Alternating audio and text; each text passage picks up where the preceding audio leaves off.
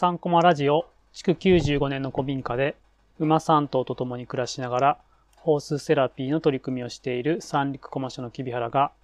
馬との暮らしや子供との関わり方などについてお話ししています。さて、今回のテーマは、ある子供の成長物語ということで、えー、先日ですね、ポッドキャスト聞きましたよっていう方から、あの、リクエストというかいただいて、こう障害を持った子が馬と関わってどんな素敵なことがあったのか、みたいなことを聞いてみたいです。というようなコメントをいただいたので、えー、ちょっとね、一人の男の子のお話をしたいなというふうに思っております。で、これちょっとね、実はあの、その男の子の、まあ、様子もなんですけども、そのね、お母さんから2時間弱ぐらいかな、あの、インタビューをさせていただいて、で、その時のちょっとお話を、まあ、こう、まとめてあるので、それをちょっとね、お伝えしたいなというふうに思っております。これね、あの、インタビューしたのもちょっときっかけがあって、昨年、ね、2021年3月11日がちょうどあの震災から10年目ということもあって、あの、ヤフーニュースに、ね、記事を、三陸コマーシャルの記事を、ね、掲載いただいたことがあるんですけども、まあ、その時にちょっと、ちょうどね、あ、いい機会だなっていうことで、まあ、うちのセラビの事業を始めて、第1号の登録者になっていただいた、佐竹敦樹さんっていう、今中学校2年生の男の子がいるんですけども、そのお母さんにね、こう、まあ、当時のね、こう、震災当時のことだったりとか、まあ、利用し始めてからの変化だったりとか、そういったことをちょっとお聞きした内容があります。あ、これ、あの、ニュース、ヤフーニュースの記事もまだ上がってて、えっと、まあ、そこにそのエピソードも少し出てくるので、後でちょっと概要欄にリンクをつけておくのでよかったら、あの、ね、ご一読いただければ嬉しいなというふうに思っております。で、その佐竹敦樹さんなんですけども、えー、っと、今はね、中学校2年生なんですけども、震災当時は3歳でした。で、あのー、あ、これね、タイトルがあるんですね。そう。そうそうそう。あの、な、何かの時に、こう、あ、311のなんかのイベントかな？ちょうど10年目の時のイベント時に、この話をさせてくださいってことで、こうスライドを作った時に、なんかタイトルをね、ちょうど僕が借りてつけたのをね、逆に手を入れてくれて、こういう風にね、つけてくれました。大好きだった街、大好きだ、大切なものをなくした子に、母は馬に思いを託す。ということで、こう、佐竹敦樹さん、中学校2年生のお母さんの文江さんからお話聞いた内容がベースになってます。震災当時は3歳。で、あのそのね、私の姿、お母さんが、こう、の姿が見えなくなると、ね、敦樹さん泣き叫ぶみたいな、ね状況だったそうです。震災直後。ね。まあ、不安とかね、そういうものが、ね、あったのかなって。で、例えば家でトイレにね、行こうとした時も姿見えなくなると泣き叫ぶような状況だったので、まあ常に一緒にね、行動してたと。トイレに行く時も常に一緒でしたというふうにお話ししてました。で、ちょっと時が流れて、えー、うちに来たのが2015年の12月だったかな。あ、ごめんなさい。2016年。あ、17年ですね。ごめんなさい。17年の12月で、で、あつきさんは小学校4年生になってました。で、当時のことね、こう振り返って、ね、学校の様子とか聞いたら、まあ、学校では、こう担任の先生のことを叩いたり、蹴ったりしてましたっていうようなことをお母さんがおっしゃってました。で、あのー、そう、うちに来たきっかけも、学校の行きしぶり、こう、あまり行きたくないな、みたいなことが結構あって、まあ、特になんか長期休みが終わった、ね、長期休み明け、夏休み明けにあまりね、こう行きたがらないような様子があって、で、そこで、こう、関わってたスクールソーシャルワーカーさんからお話があって、ご参考はどうだろうっていうことで、うちのことを紹介していただいて、で、繋がって第1号の利用者となってっていうことがあります。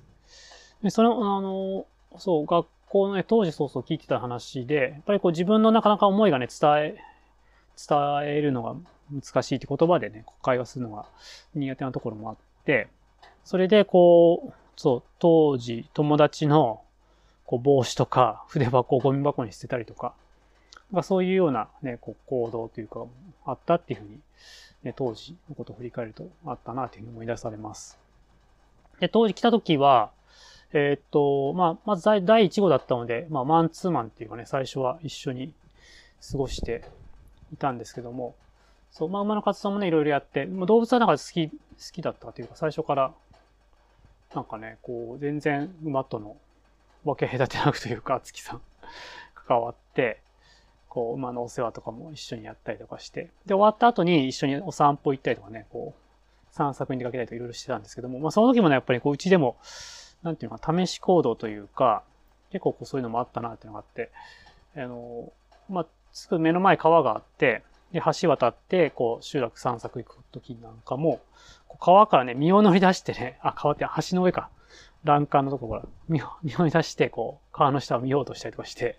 危ない危ないって言って、ね、後ろから押さえたりとか、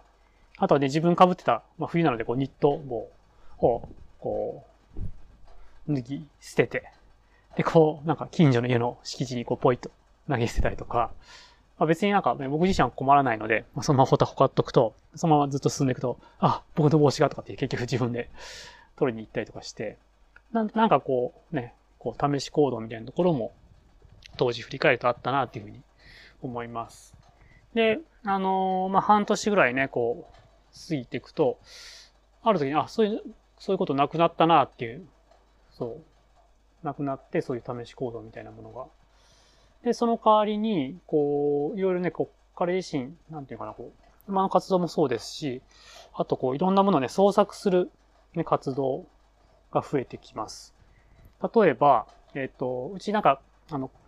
家の改修した時に、あの、壁をね、あの、漆喰で塗ったりとかしたので、左官のコテとか、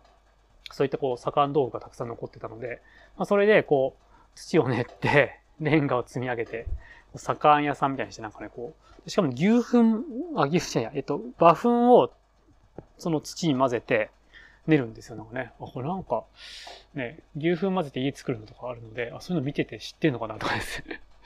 そう。あと薪割りとかもね、こう、一緒にやって、で、それ焚き火したりとかしてたんですけども、そのね、割った薪をこう、組み合わせて、オブジェをね、いろいろ作ったりもして、ある時なんかこう四角くなんかで組み立ててて、どうすんのかなと思って、したら、こう家の壁にこう打ち付け始めて、で、これポストですとかって言って あ、ポストか、みたいな。結構なんかね、こう、かっこいいんですよ。なんかこう、まあ、割った巻きっていろんな形してるそれが組み合わさ、組み合わさったような状態で。で、ある時になるとね、今度、このポストに手紙が入ってて、木原さん手紙入ってましたとかって言って、届けてくれるんですけど、まあ、自作自演でこう、あつきさんが自分で書いた手紙 を僕にね、届けてくれたりとかして、そう。そんなこともね、あって。なんかその、もともとその、あつきさんが持ってた、なんかエネルギーみたいなものが、まあ最初はなんかね、そういうふうに学校では先生蹴ったりとかそういうことがあったんだけど、うちでもね、こう、やはり試し行動みたいなのが、だんだんこう、あ、創作の方向に、あ、変化してったんだなっていうふうに、で、その様子を見てて、僕は感じました。ね。で、なんかね、そういうことをね、やっていくうちに、まあ、あと、どんどん子供たちも利用が増えてきて、いろんなね、子供たちと遊ぶようになります。で、あのー、まあな、んだったかな？あ、鬼ごっこかな？なんかね、あつきさんと他の子たちが鬼ごっこしてて、こう 捕まりそうになると、そう、あ、UFO だとかって言って、なんか目線をそらすような、なんか嘘をついて、バレバレの嘘なんですけども その間に逃げるみたいなことをやったりとか、なんかそんなね、こうやりとりしながら遊んでいる様子があって、まあそういうのをね、こう伝えると、そう、お母さんがね、すごいびっくりされて、ね、ここようふうにね、言ったんですよね。こう、え、あつきがね、他の子と遊ぶんですかって。で、もともとあつきは自閉症で、こうね、みんなと遊ばない、ね、仲間に入れないっていうようなイメージでした。ででも、でも、ここに来ると、そういう障害があるのを忘れますっていうおっしゃられて、あなんかこのなんかね、ここに来るとそういう障害があるの忘れますっていう言葉を聞いたときに、あ、もうこれだけでなんか本当この場所をね、開いてよかったなっていうふうに思いました。で、これってただね、そういう遊ぶ中で、こう、なんていうか生じた事象というか、出来事じゃなくて、こう、馬って、まあ、なんていうのかな、こう人を、その人が来た時に、その人が障害あるとかないとか、ね、その人がこう偉い人とか、偉くない人とか、まあ、人間だとなんかね、その人の肩書きを見たりとか、ね、そういうことをして、そういう先入観みたいなものがあって関わるんですけども、馬ってそういうの全然ないんですよ。全然そういうことしなくて、本当にこれフラットにこう人を見て、本当に平等に接してくれるっていうような特徴があるので、あ、なんかそういうこう馬がいることで、あそういうね、こう場がこう形成されてできてきて、で、それがこう、なんかね、お母さんにも伝わっていったんだなっていうのがあったので、あ、なんかそういうのがこう、言葉にしてなかったけども、こう、ちゃんとね、こう、その、息子、あの、あつきさんの変化を見て、息子さんの変化を見て感じてくれたっていうのはすごく嬉しかったですね、この言葉いただいて。あとはなんかね、こういうこともおっしゃってて、お母さんは。いろいろなところから支援を受ける中で、私自身もこれまでのことを堂々と話せるように強くなりました。地域がとても大事。障害のある子は地域の理解がなくては生きていくのが困難で難しいことだから支え合っていってほしいと。なんかね、結構こう、オープンな性格のお母さんなので、結構なんか何でも話せるっていうか、感じだったんだけど、やっぱなんかいろいろね、悩みもあって、で、こう僕たちと繋がる中で、いろんなね、こう、接点も増えて、で、こう、こういうふうにね、なんかね、こう、ね、お母さん自身の変化もあったんだなっていうのがすごく、感じられる言葉でした。で、あともう一つ、あのこういうふうにもおっしゃってて、お母さん。三陸駒車で一番良かったことは馬の世話です。津波で亡くなった同級生もいます。馬を通して命の輪が繋がっていることを厚木には知ってほしい。っていうふうにね、こう、入れていて、まあなんかね、ただこう、ね、馬と、ね、過ごすとか、ただ遊ぶっていうだけじゃなくて、こういうの命の大切さをね、やっぱここで、ね、厚木自身ね、知ってほしいなって、厚木にはね、死ぬんじゃないぞと。なんか苦しいことがあっても、というふうになんかこう、そういうこともおっしゃってたなっていうのを思い出されます。なので、まあなんかね、本当に馬がいて、そういう場があることで、なんか、ね、こう、フラットな、ね、こう関係性というか、いろんな命がこう大切にされて、その命が繋がってるってことを感じられるような、でそんな場が、こう、ね、できてきたっていうのが、このお母さんの、やりとりの中から感じられて、いや、本当になんかね、この、まあ、2時間インタビューさせてもらったんですけども、本当になんか、いや、やっててよかったなっていうふうに思ったし、まあ、こういう場をね、まあ、これからも続けていっていきたいなっていうふうに思いました。ということで、今日は、えー、ある男の子の成長物語というか、まあ、まだまだ今ね、中学校2年生でずっと今も継続して、週5回かな、週5日来てるんですけども、まだまだいろんな、えー、出来事というか物語というか、あると思うので、ね、これからも一緒にね、まあ、僕たちもね、成長するし、あつきさんもだし、子供たちと一緒に成長成長していけるような、ね、場を続けていきたいなというふうに思っています。はい。ということで、あ、えっ、ー、と、このね、なんかね、Yahoo ニュースの、あの、こととか、関連する情報は概要欄につけておきますので、もしよかったらね、合わせてご覧いただければと思います。ということで、